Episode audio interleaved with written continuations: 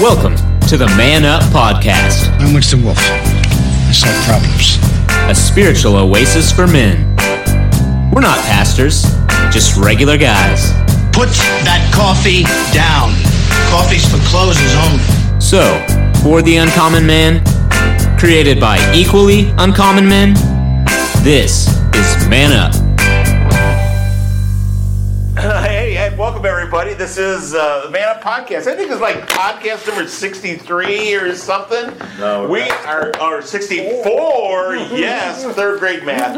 Tough three years for me, that's for sure. Hey, my name is Bill Cox, and we're glad you're here. And where is here? Here is Sugarland Baptist Church, Sugarland, Texas, right outside of Houston. If you take a globe, spin that round thing, put your finger down, bang, it'll probably be in water. Find the United States, get to Texas. Southeast side is Houston, southwest side of Houston is Sugarland, and that is where we are. This is the Man Up podcast. We're not pastors, we're just regular guys trying to deepen our faith. And it's great to walk on a journey of faith with like minded fellows. One thing about it, we feel that faith is a discipline. It needs to be exercised. And that's why we're here. It'll be about an hour. It's a podcast. It's great. We're on iTunes. And if you miss anything, we are archived on SoundCloud.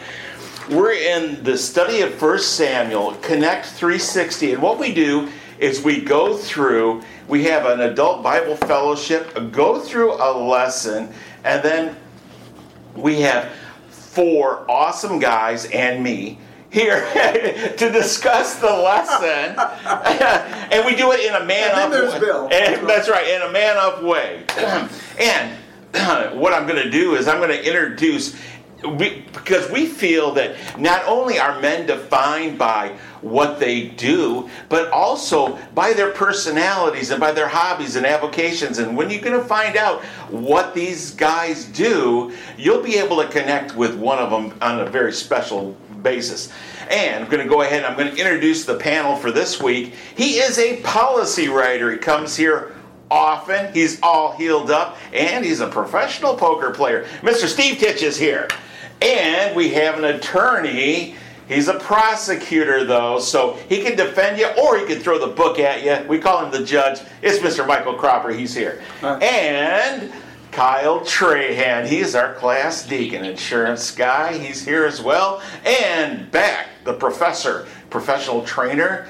He's Robert Koshu. And my name is Bill Cox. I'm just basically a sales guy, a writer, an actor, and the director of Man Up. And what we're uh, looking at is we're going to do actually two lessons because I was on vacation last week.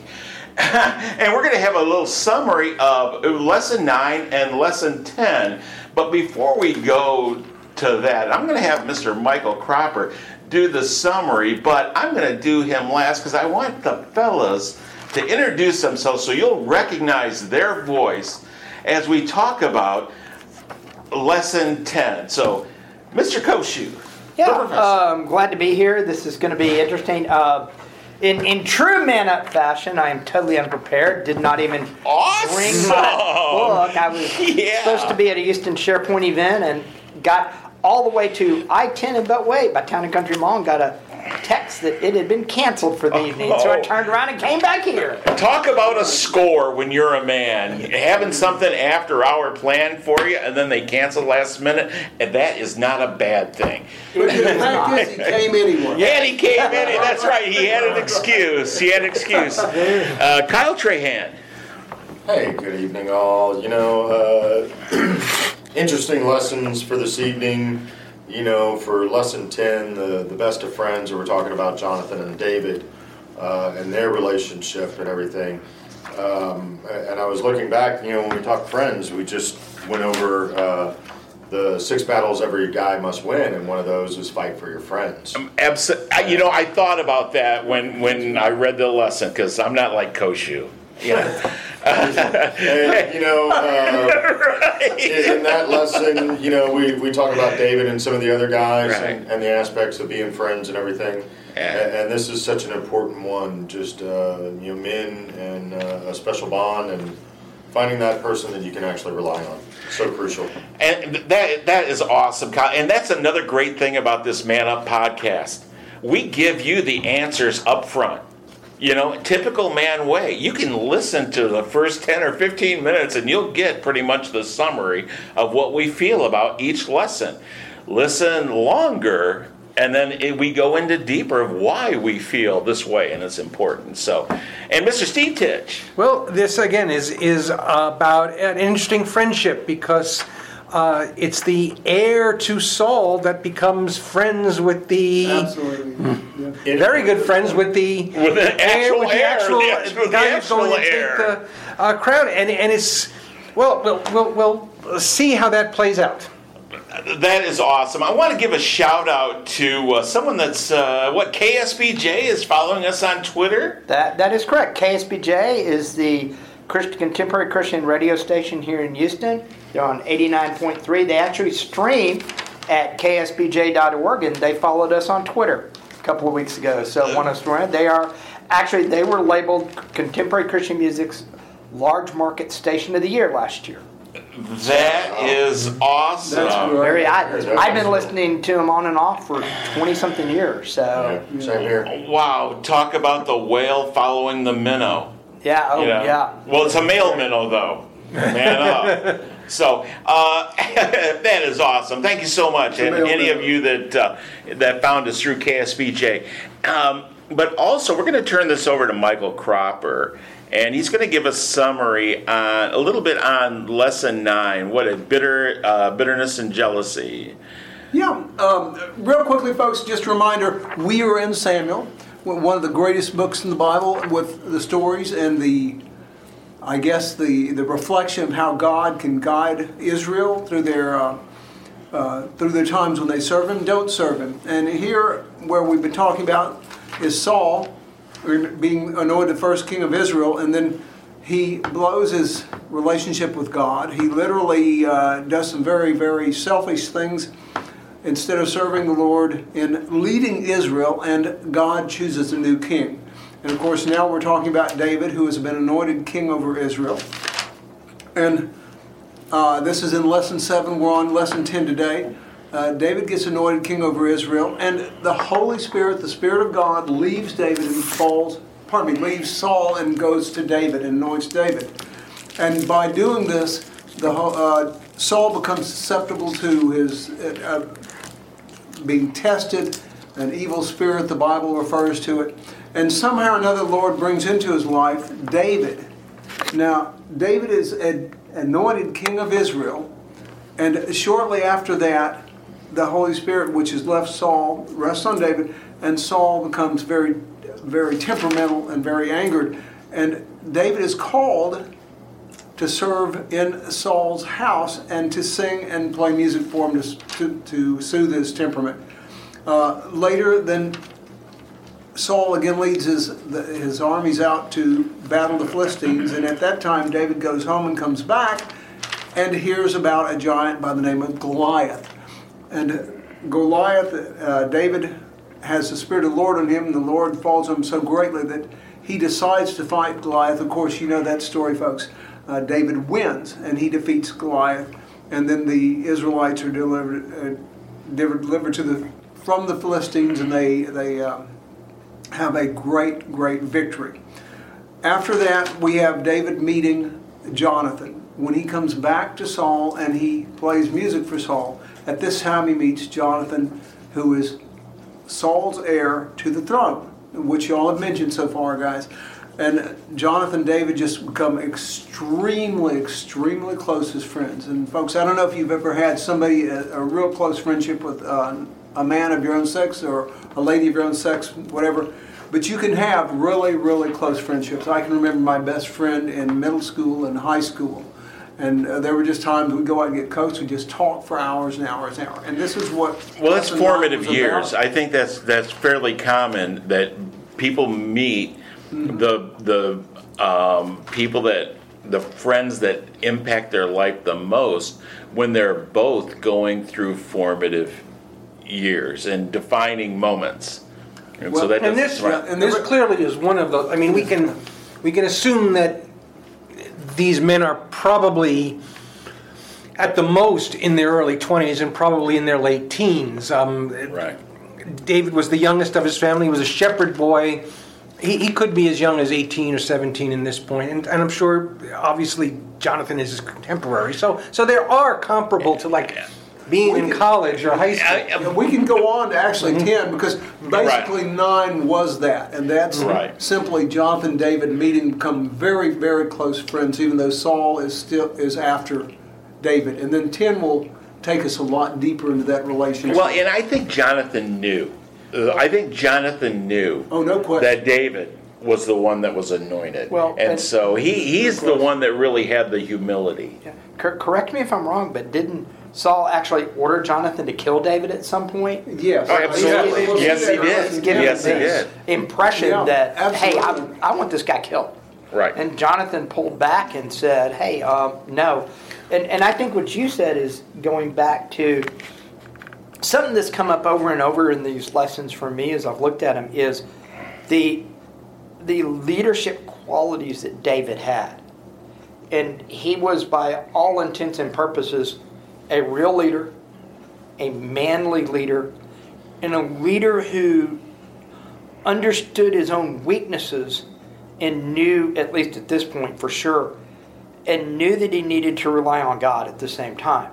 All of the things that Saul was missing in mm-hmm. this. You know, and I think that's one of the things that that as you mentioned, Jonathan was just Jonathan knew the score. And, and we brought see, that up we actually see that. when we get to read the scripture here in, in chapter. I, I think it's in chapter ten. We get to see actually Jonathan make the decision. Because Yes. as chapter Oh, that's ten no question. opens, No question, he yeah. still wants to give. I mean, he still wants to give the benefit of the doubt to Saul. Yeah, yeah. Um, but he's going to be open-minded about it, and ultimately he does make a decision. In, in chapter 9, and since you mentioned that, Robert, and, and both of you mentioned that, in chapter 9, Jonathan, when he meets David, he takes off his armor and he gives it to David as a sign of homage, whatever it is. Because just like you said, Robert, he knew, and Bill, he knew David was anointed to be king. I believe he was raised in the grace of the Lord and mm-hmm. the direction of the Lord from his father when his father was trusting and talking about how God could deliver the Israelites. And Jonathan gives up his armor, and that's a sign saying, I know that you're going to be king one day, and I want you to accept me as one of your servants and one of your um, uh, uh, people that will be in your kingdom under you. Anyway, uh, so then we come to 10. Which is actually but- chap- chapter 10 in the book and chapter 20. It's in- verse 20. in Verse the- Yeah, 20, right. Chapter 20, sorry. Chapter 20 in, in the Samuel, in First Samuel. Kyle, what were you going to say? You know, so you know, Jonathan did give up his armor and you know his, his robe and stuff. It wasn't so much of the armor, but his uh, you know the other stuff. But you know, his dad did the same thing when he went out for Goliath. Put his armor on him. Mm-hmm. You know, interesting thing. I think they were totally different aspects of what they were going for. Oh, no No. question They were- about they were going no, for the opposite. Yeah, Right. exactly. Saul was out that if David went out in his armor And and, slayed Goliath, well, then people may have thought that it was the king, Right. That it was Saul doing it, and then you know, however many years later this is from that time, you know, that Jonathan is doing the same thing, but in a totally different concept. Well, and you know the thing about it is, from an agricultural uh, standpoint, people don't understand. When you raise an animal, it treats you from birth because you feed it. It, it treats you like king. You're you are the sheriff over it. It's when the animals that come from the outside, those are the ones you have to worry about. And the predators, you kill them. You cannot rehabilitate a predator, a bobcat, a coyote, a wolf. You slay it. And that's what he was used to by keeping, taking care of his sheep. And he was good at it. Yeah. And it finally got to the point with Goliath that he just went after the wrong person when David engaged because David had more edge. He wasn't, unlike Jonathan, he wasn't raised in, inside the uh, palace. David was out among the animals. He had that animal instinct. And I think that's part of what Jonathan recognizes in him. This guy is just a bad man, and he's been anointed. He is capable of taking care of the people. I think he realizes that. Yeah. I, agree. I agree. It's, uh, All right, and with that, let's go ahead and we'll uh, um, read. Uh, this is lesson 10, the best of friends. We're in 1 Samuel 20, 1 through 17, and 30 through 42. Then David fled from uh, Naioth in Ramah and came and said before Jonathan, What have I done? What is my guilt? And what is my sin before your father that he seeks my life? And he said to him, Far from it, you shall not die. Behold, my father does nothing, either great or small, without disclosing it to me. And why should my father hide this from me? It is not so. But David vowed again, saying, Your father knows well that I have found favor in your eyes, and he thinks, Do not let Jonathan know this, lest he be grieved. But truly, as the Lord lives, and as your soul lives, but there is but a step between me and death. Then Jonathan said to David, Whatever you say, I will do for you. David said to Jonathan, Behold, tomorrow is the new moon, and I should not fail to sit at the table with the king.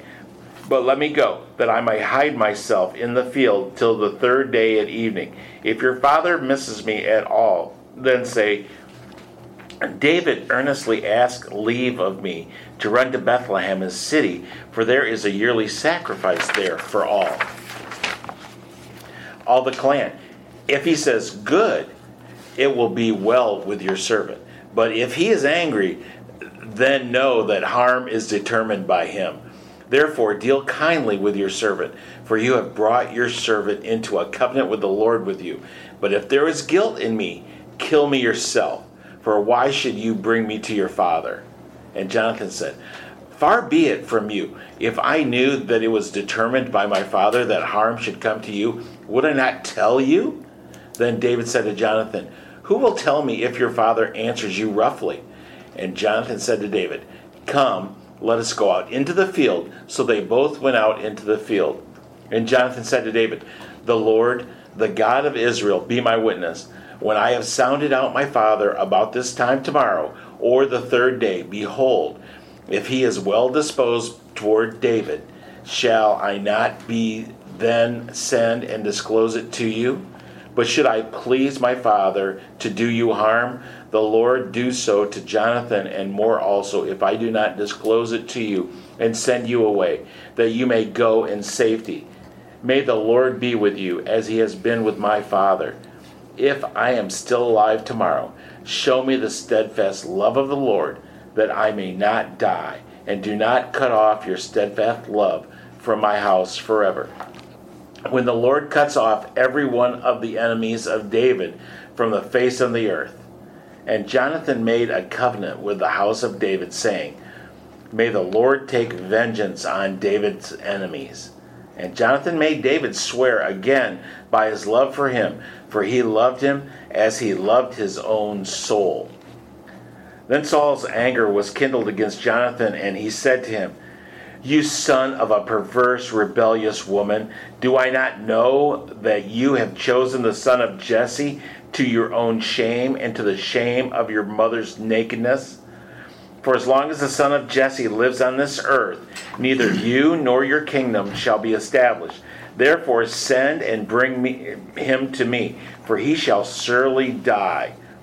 Then Jonathan answered Saul his father, Why should he be put to death? What has he done? But Saul hurled a spear at him to strike him. So Jonathan knew that his father was determined to put David to death. And Jonathan rose from the table in fierce anger and ate no food the second day of the month, for he was grieved for David, because his father had disgraced him. In the morning, Jonathan went out into the fields to the appointment with David, and with him a little boy. And he said to his boy, Run and find the arrows that I shoot. As the boy ran, he shot an arrow beyond him. And when the boy came back to the place of the arrow that Jonathan had shot, Jonathan called after the boy and said, Is not the arrow beyond you? And Jonathan called after the boy, Hurry, be quick, do not stay. So Jonathan's boy gathered up the arrows and came to his master. But the boy knew nothing. Only Jonathan and David knew the matter. And Jonathan gave his weapons to his boy and said to him, Go and carry them to the city. And as soon as the boy had gone, David rose from beside the stone heap and fell on his face to the ground and bowed three times. And they kissed one another and wept with one another, David weeping the most. Then Jonathan said to David, Go in peace, because we have sworn both of us in the name of the Lord, saying, The Lord shall be between me and you, and between my offspring and your offspring forever. And he rose and departed, and Jonathan went into the city. Friends to death. Willing to die for his friend. Well, and he almost against did. his dad. And yes, exactly. He went up against his dad for his friend. You know, Right. for what was actually right. And you know, that's got to just be a seriously tough.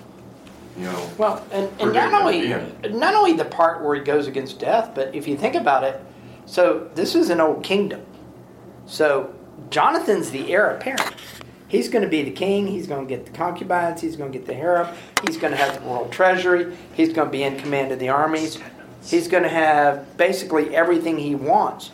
And in essence, by acknowledging David and David's position, He's given it he's up. given all of that up You're absolutely and correct. and literally david could decide you know what there's too many people going to follow jonathan after his dad's dead i'm just going to kill him and be done with it and take over That's that's the way. It doesn't matter what the what the heir says. The heir may have yeah people who are much interested in that heir being king.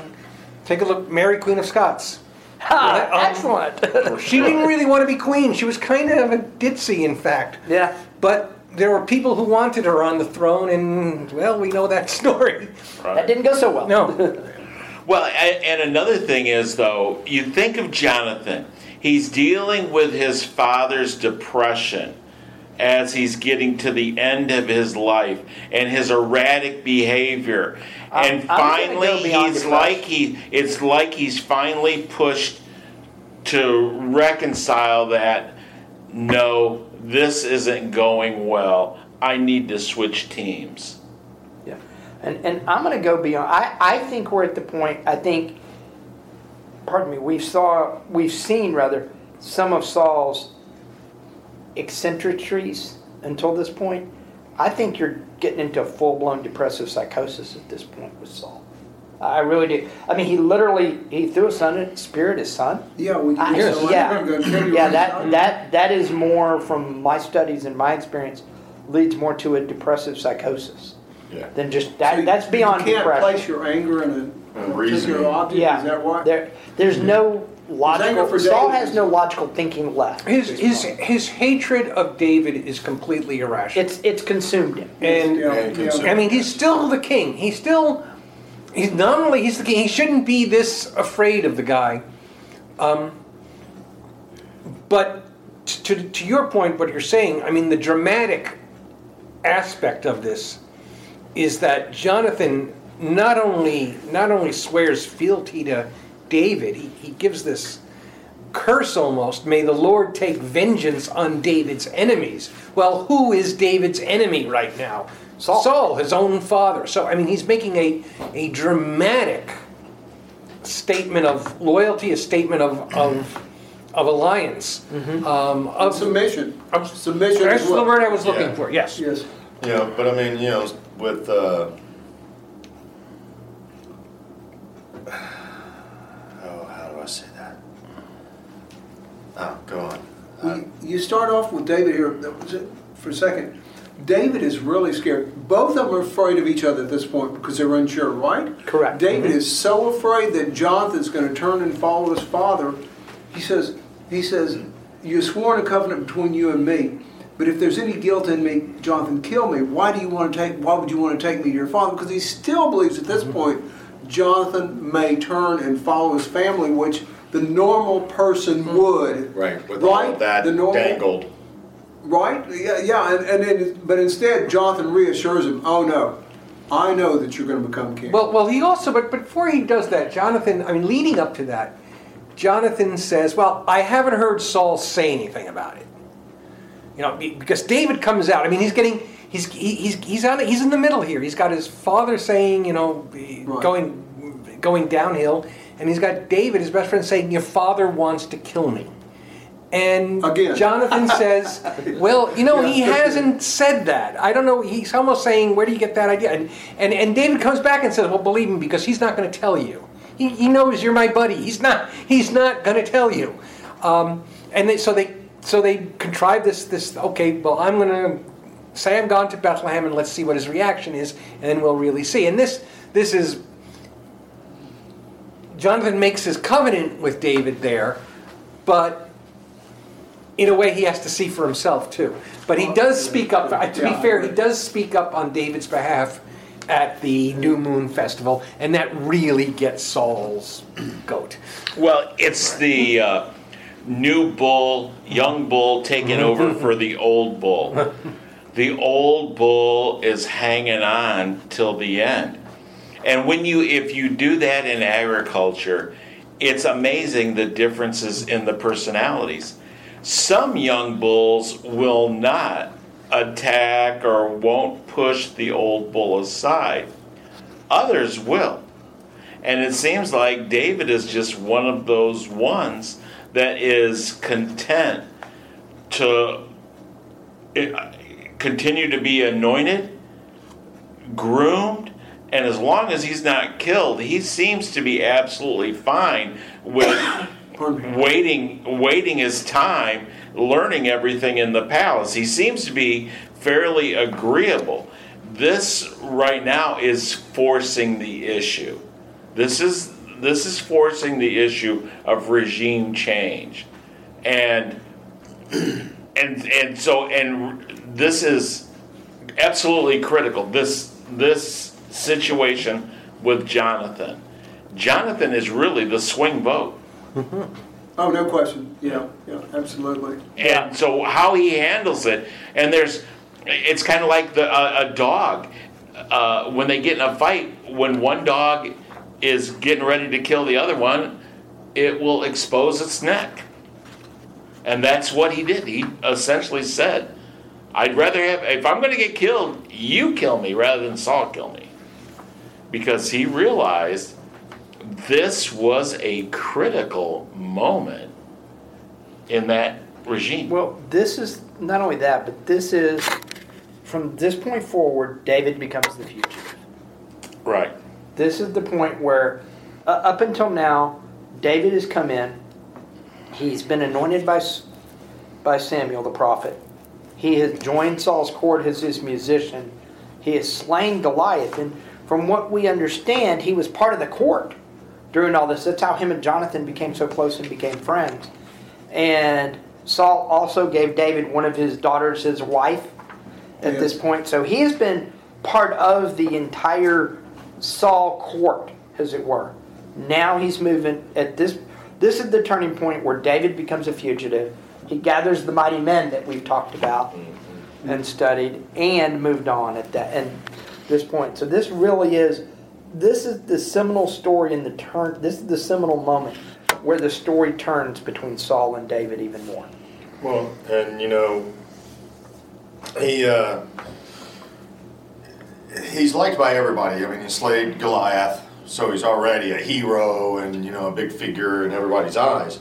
Then he becomes part of the court, and he's part of the warriors. You know, for Saul, he goes out and he's winning battles, and that's the catch. Yeah. He is winning battles. Da- David is- the battles are not won for Saul. They're not Saul's battles. They turn into be David's battles. And when he comes back from from war, everybody's praising David, not Saul. So not only do you have him, he's got all this praise from Goliath. Now he's getting all this praise and glory from his victories in battle, and he's being overshadowed by David. Well, that in itself, I mean, you're the first king of Israel. Well, you don't know if this other guy can just whack you off. Sure, you got a son that's supposed to take, but if he just comes in and slaughters you all, well, then it's him. Right. So the paranoia sets in. And we're going to go ahead and continue on with um, lesson number 10 the best of friends. We're in the Connect 360 character in the crown. This is Man Up. We'll be right back.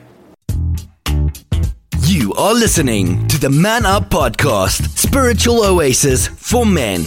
Just like any muscle, we feel the faith muscle must be exercised. And here we do it real authentic, the Man Up way. Not pastors, just regular guys, each on a unique spiritual journey. Thanks for joining us.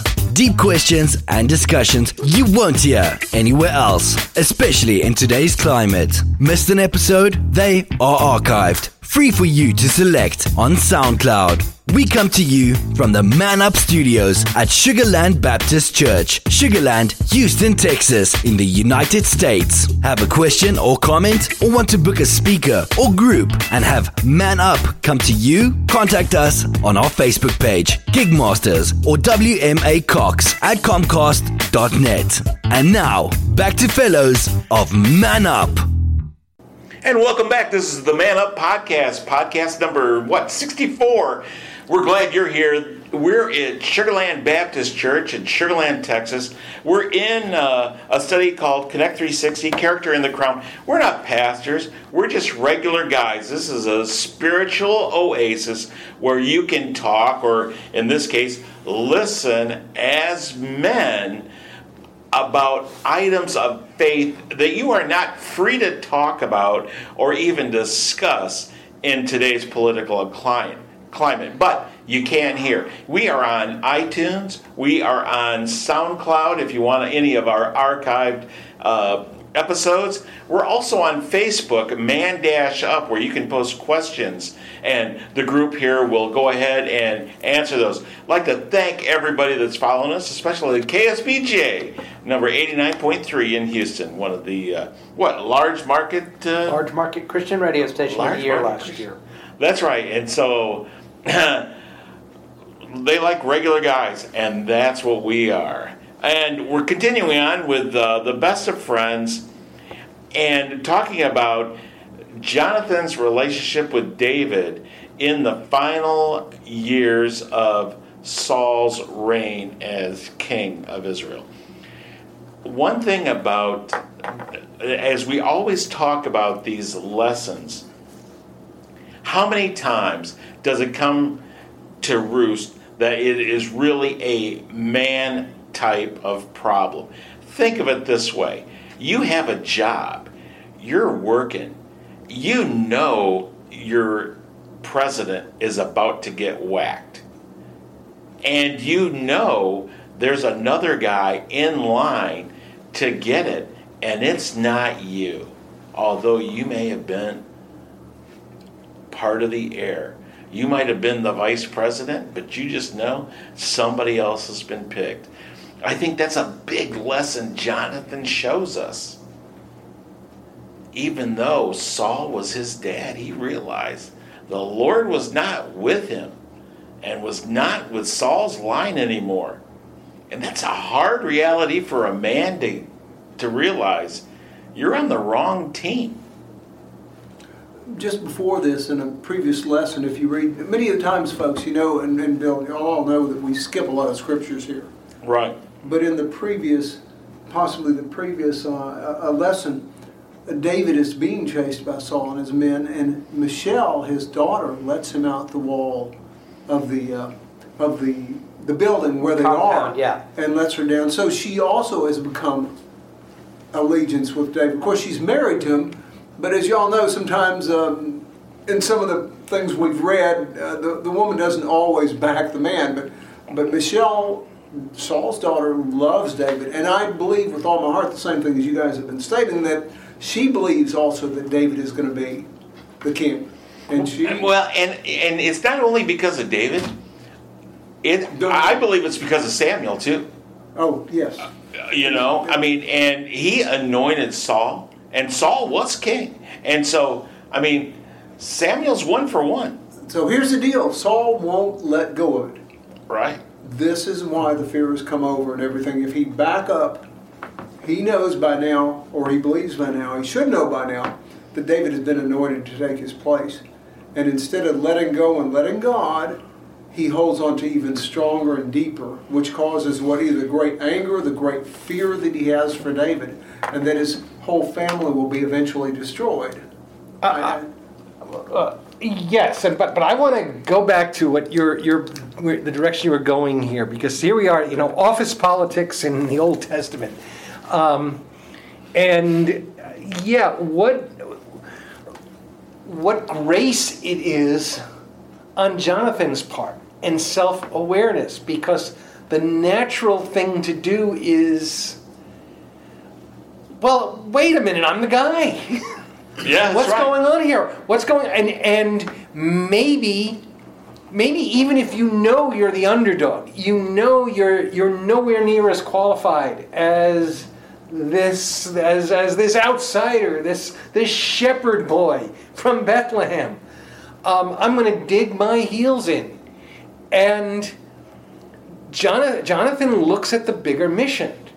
Right. Now, I, I'm, and so, now, I, yeah, you know, no we don't want to, we want to be too careful about creating parallels between, you know, Israel and your workplace. But nonetheless, sometimes it's, it takes discernment to say, this guy, yeah, I got to be on the right team here, even if I'm not going to be the chief. Right. Uh, because I've got a guy. How many, how many times in the workplace have you seen somebody come aboard and get sabotaged by the guy who didn't get the job? Oh, yeah. Uh, I would say every time. yeah. Well, Robert and- Joe's and- laughing too hard over there. Well, no, there- there- there- there's a lot here. Boy, there's a lot here we could unpack. Um, so first things first, all leaders know how to play, and we've talked about this in past podcasts, know how to play to the strengths of each individual that works with them and how they can do it. So part of it is is knowing how to play to the strengths, and sometimes knowing that is is my favorite phrase that I like to use for me is, and, and this is the oxymoron I use. I'm smart enough to know how stupid I am, and you have to know where your limitations are, and where you need to stop, and go, hey, hang on a minute. And there's a couple of ways you can approach that. When you butt up against the wall where you don't know where you're going, you can keep pounding away at it, which a lot of guys, we're really good at that. Or you can take a step back and study and figure out how to solve the problem yourself. Or you end up moving forward by letting someone else take the lead and you learn from them as their mentor.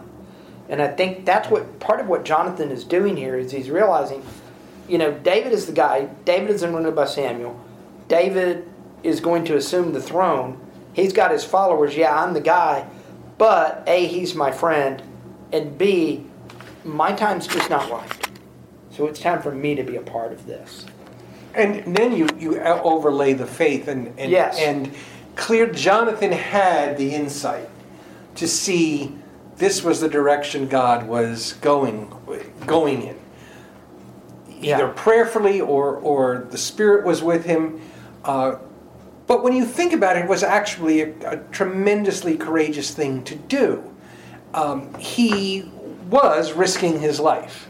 He was turning against his own family. In fact, every value we get, you know, in the society, oh, you're loyal to your family, loyal to the. He chooses to be loyal to God's choice, not, uh, Whatever not his choice. happens with his family, mm-hmm. right? No matter what happens, he could be enemy with his whole family after that, mm-hmm. right? That's Yes. what you're saying? Mm-hmm. He can turn the whole family could turn on him. Well, right after Not just Daddy's his through the spear, I'm Yes. thinking that's Yeah, got to be some just kind of a con- concrete uh-huh. thing of His brothers could also turn on him. Everybody. But could turn on but, but also and, and here the man thing, and we've talked about this many times in this, and this is particularly a man point of view. You have a circle of influence, and when Jonathan switched teams, I imagine his circle of influence was huge. Of course, he was the anointed one in his family. He was supposed to follow Saul. So he had not only his family, but he probably had the rest of the leadership of Saul waiting for him to take over. So they were in position too. So when Jonathan switched teams, everybody had the opportunity to switch teams. So he really he needed to make the right choice because he swayed probably most of the kingdom. Maybe, maybe not. I, I, some his family, but if he's got like his his minister in training must be there wondering, well, am I ever going to get to to be the you know the hand of the king now to, to use contemporary Good point. things? And, That's and right. you know, I think I think.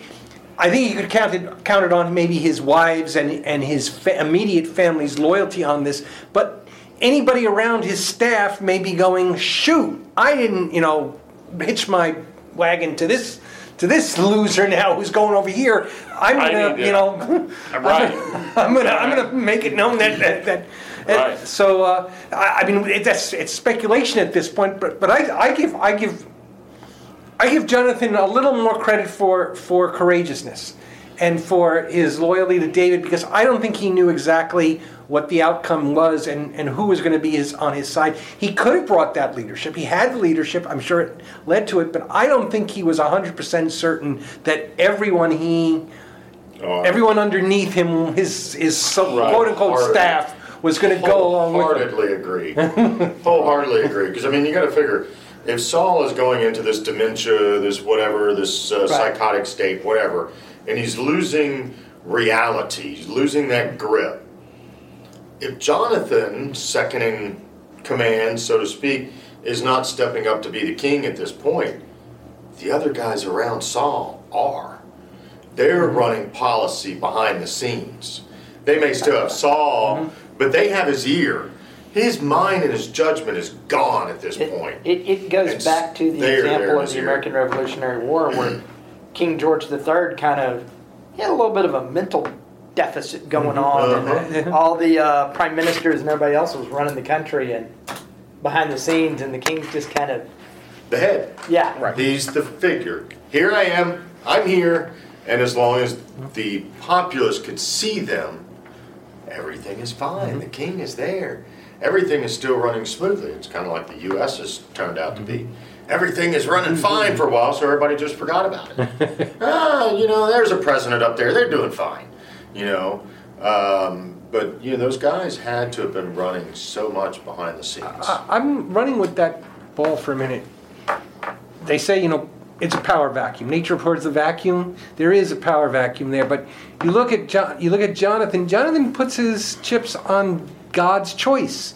I mean, if, if we if we take what you're Oh, saying, that's perfect. The gambler There's, puts his there's chips chaos. on. There's, that. there's Nice. chaos. There's chaos. And he uh, raised it. No, no Puts chips down. Yes. Puts down there's, and he there's, raised. there's, you know, there's, there's, there's all this scrambling probably around Saul. Who's going to take over? You know, we may be able to get Jonathan out of the way. Uh, someone's thinking, someone, everybody wants to take over, and well, I hate Jonathan chooses a bit of an underdog right now. The guy who's on the run, I'm going to back you. I, I, I think we go back to what you were saying earlier, Mike. I think maybe he did sense that God was in God was had anointed David. God God was David. David was God's choice. I believe that. I, I, I, I believe Jonathan knew Samuel. I believe Jonathan knew that uh, Samuel had anointed David. I, I believe that, and, the things that David had done, like slaying Goliath, uh, is just, and, and the fact that they got along. You know, I mean, all of a sudden, this is the All American. This is the All American that's living in the palace, man. He's next.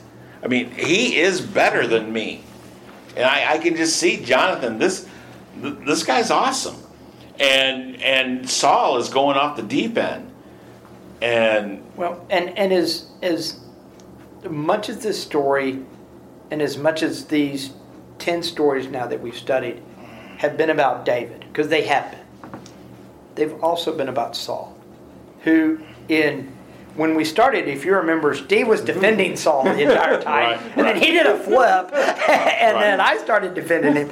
Um, but it, it's a dichotomy of leadership. All the ways not to be a leader, Saul exemplifies.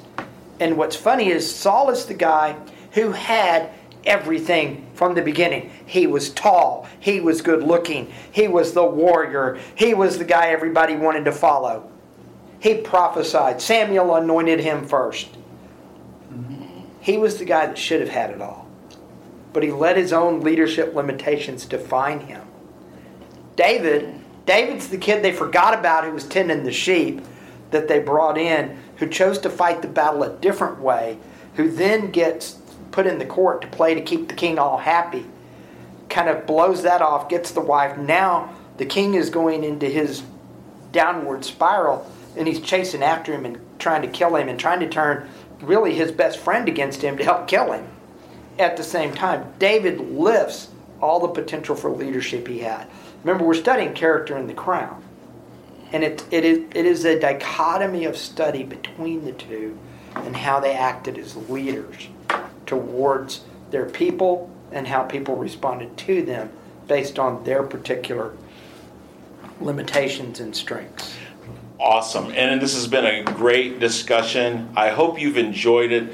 We are in uh, Connect 360 character in the crown. This is the best of friends.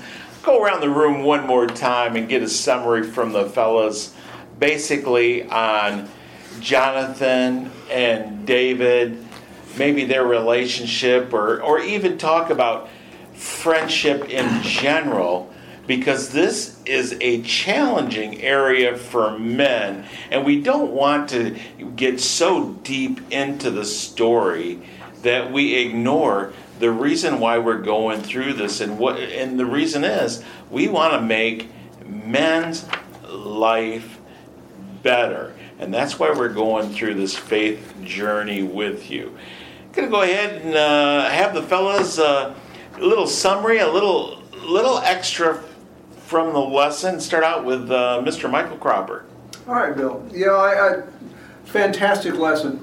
Uh, folks, if you guys read it again uh, in your own time, 1 Samuel 21 through 17, 30 through 42, go ahead and include the scriptures 18 through 29. They fill in a little gap that we left out, which has to do with the banquet and the festival that takes place, and which is why Saul and Jon- Jonathan learns that his dad is still after David and uh, and wants to kill him again. And then we fill in the scriptures there when Bill read them from 30 to the end. Um, you hear Jonathan bless David. Uh, he says, "May the Lord, let's see, may the Lord be with you, as He has been with my father." And you know what that sums up. In the, in the past, God has been with my father very strongly. Now may the Lord be with you, David. And in your remembrance, please do not cut off my family. If, if they got cut off from some other way, you don't have any covenant with me, you don't have any responsibility. But if, as, when you become king, and my family is still alive, he says very clearly, please remember me and my family.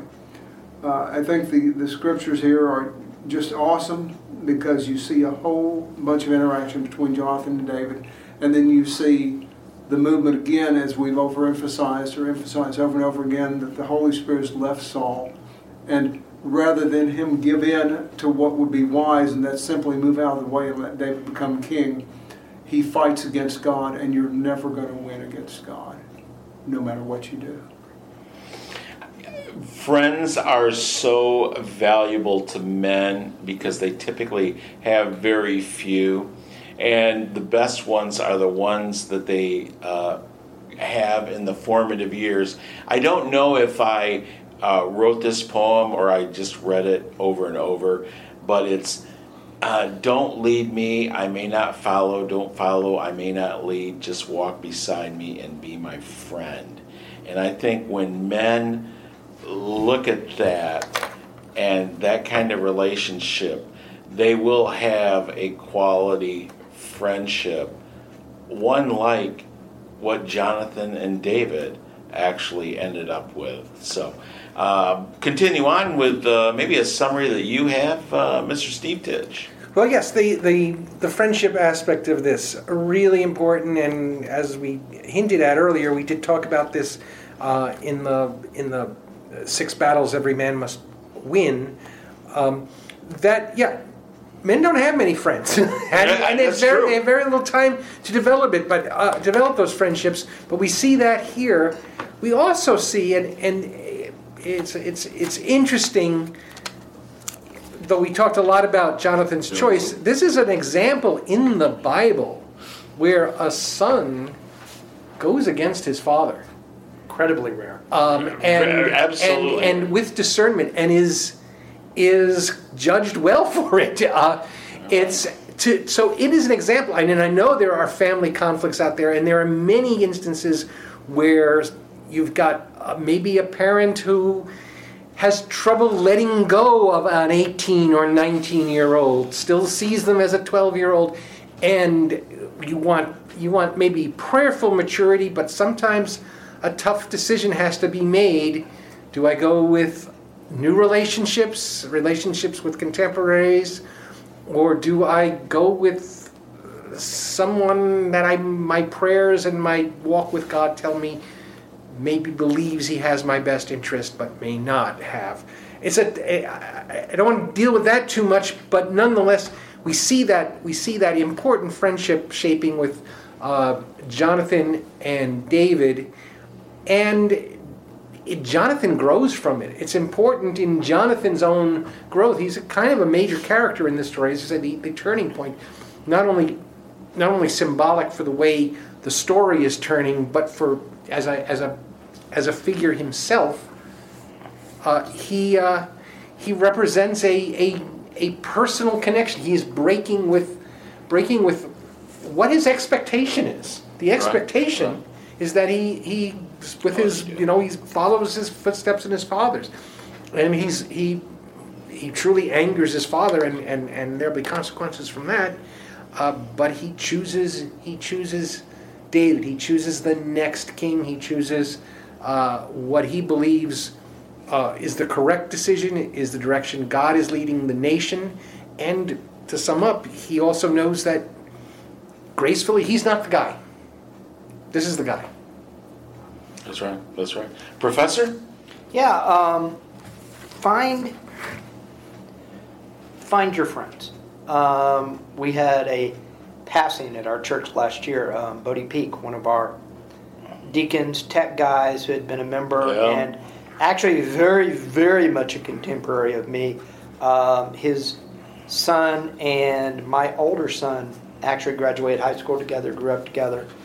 And what amazed me sitting at the service was the way his friends talked about and what he had done for his friends and the way he had approached life to build friendships and build service as a part of that was one of the huge things. Um, other thing, I just want to throw a shout out. Uh, life does go on. We are at Sugar Land Baptist Church, as Bill mentioned, and we want to send a man up welcome to Jeff Moran, our new executive pastor. Oh, yeah. Oh, that's the principal. Who will be here who will be here on Yeah. August 5th for the first time. So we want to welcome him here. And and uh, I had a little chat with Pastor Taylor our, our senior pastor. He sat next to me during the service and he actually commented it was really nice having a full staff room for dinner on Friday night. We have just hired Katie Masud, our new youth minister, and Alana, Alina Vaughn, I was trying to get her name correct, our new minister of missions. And so we're Excellent. moving right along, and it's very exciting. The team. Excellent. Kyle Trahan, uh, your uh, comments and uh, and pray us out. You know, when we talk about friends, and you know, as I contemplate on the lesson itself, again, I go back to that uh, six battles, and uh, I went back and was looking at some of my notes, and uh, in the book, uh, Six Battles Every Man Must Win by Bill Perkins, he throws out three friendship traits that uh, are crucial that we're supposed to focus in on and work on to to be good men and be good friends to each other. And one is to be a focused listener. Well, I think Jonathan pulled that off stellar. Right. He listened to his friend and knew what he needed. Um, the second trait that he brought out was to be a big league encourager. And again, thinking on the lesson, he certainly pulled that one off for his friend. The third one is to be a courageous risk taker. You know, and certainly in this day and age, you know, most of us have all been hurt by a friend. We've all got battle wounds and scars. That's because we're old. We're old guys. We've been around, man. Speak for yourselves, you know. Uh, and, you know, but but we won't go any further. But uh, you know, being that risk taker um, and putting yourself out there sometimes is a hard thing to do. You know, for a lot of us, uh, we build walls and we get comfortable within those walls, and it's hard to get out there and do it and to be a friend for the guy next to you because we're all in this crazy world together you know? And you know like our group here we're there to make sure that you're doing okay that you're getting through you know? And, and to help guide you through it if you're struggling you know? And that's the value of a friend. The guy that you know has your back will always be there no matter what. Call me at three in the morning if i hear my phone i'll Oh, answer well, call Kyle. Yeah, that's Kyle. Kyle Trahan. that's right I'll- Kyle. We can give her your number. That's, that's right, Probably man. find it on the website or something. Hey, if it's before 8.30, you can give me a holler. Yeah. Maybe, maybe you should get back Kyle's on the uh, podcast so everybody can call him. But you know, Everybody call, wait till 2.30 or 3 in the morning to call him. you know, but I, I have always been that guy. Right. That uh, That is true. That is I, I would, all I would kidding agree aside, with that. 100 Yeah, no kidding. All kidding aside, that is true. Kyle uh, is the you know, I, I remember being a kid, and a, a friend of mine called, and they were in a bad place, and said they had had enough in this world, and you know, they reached out to me because they knew I would be the guy driving 100 miles an hour to get to their home, which I was. You know, um, you know, so it's the point is, is stick your neck out there, be a man, be willing to get hurt, and find a friend and stick by him. You know. Uh, Excellent. Go ahead and pray us out, Kyle. We'll call it a podcast. Father, thank you for this glorious day.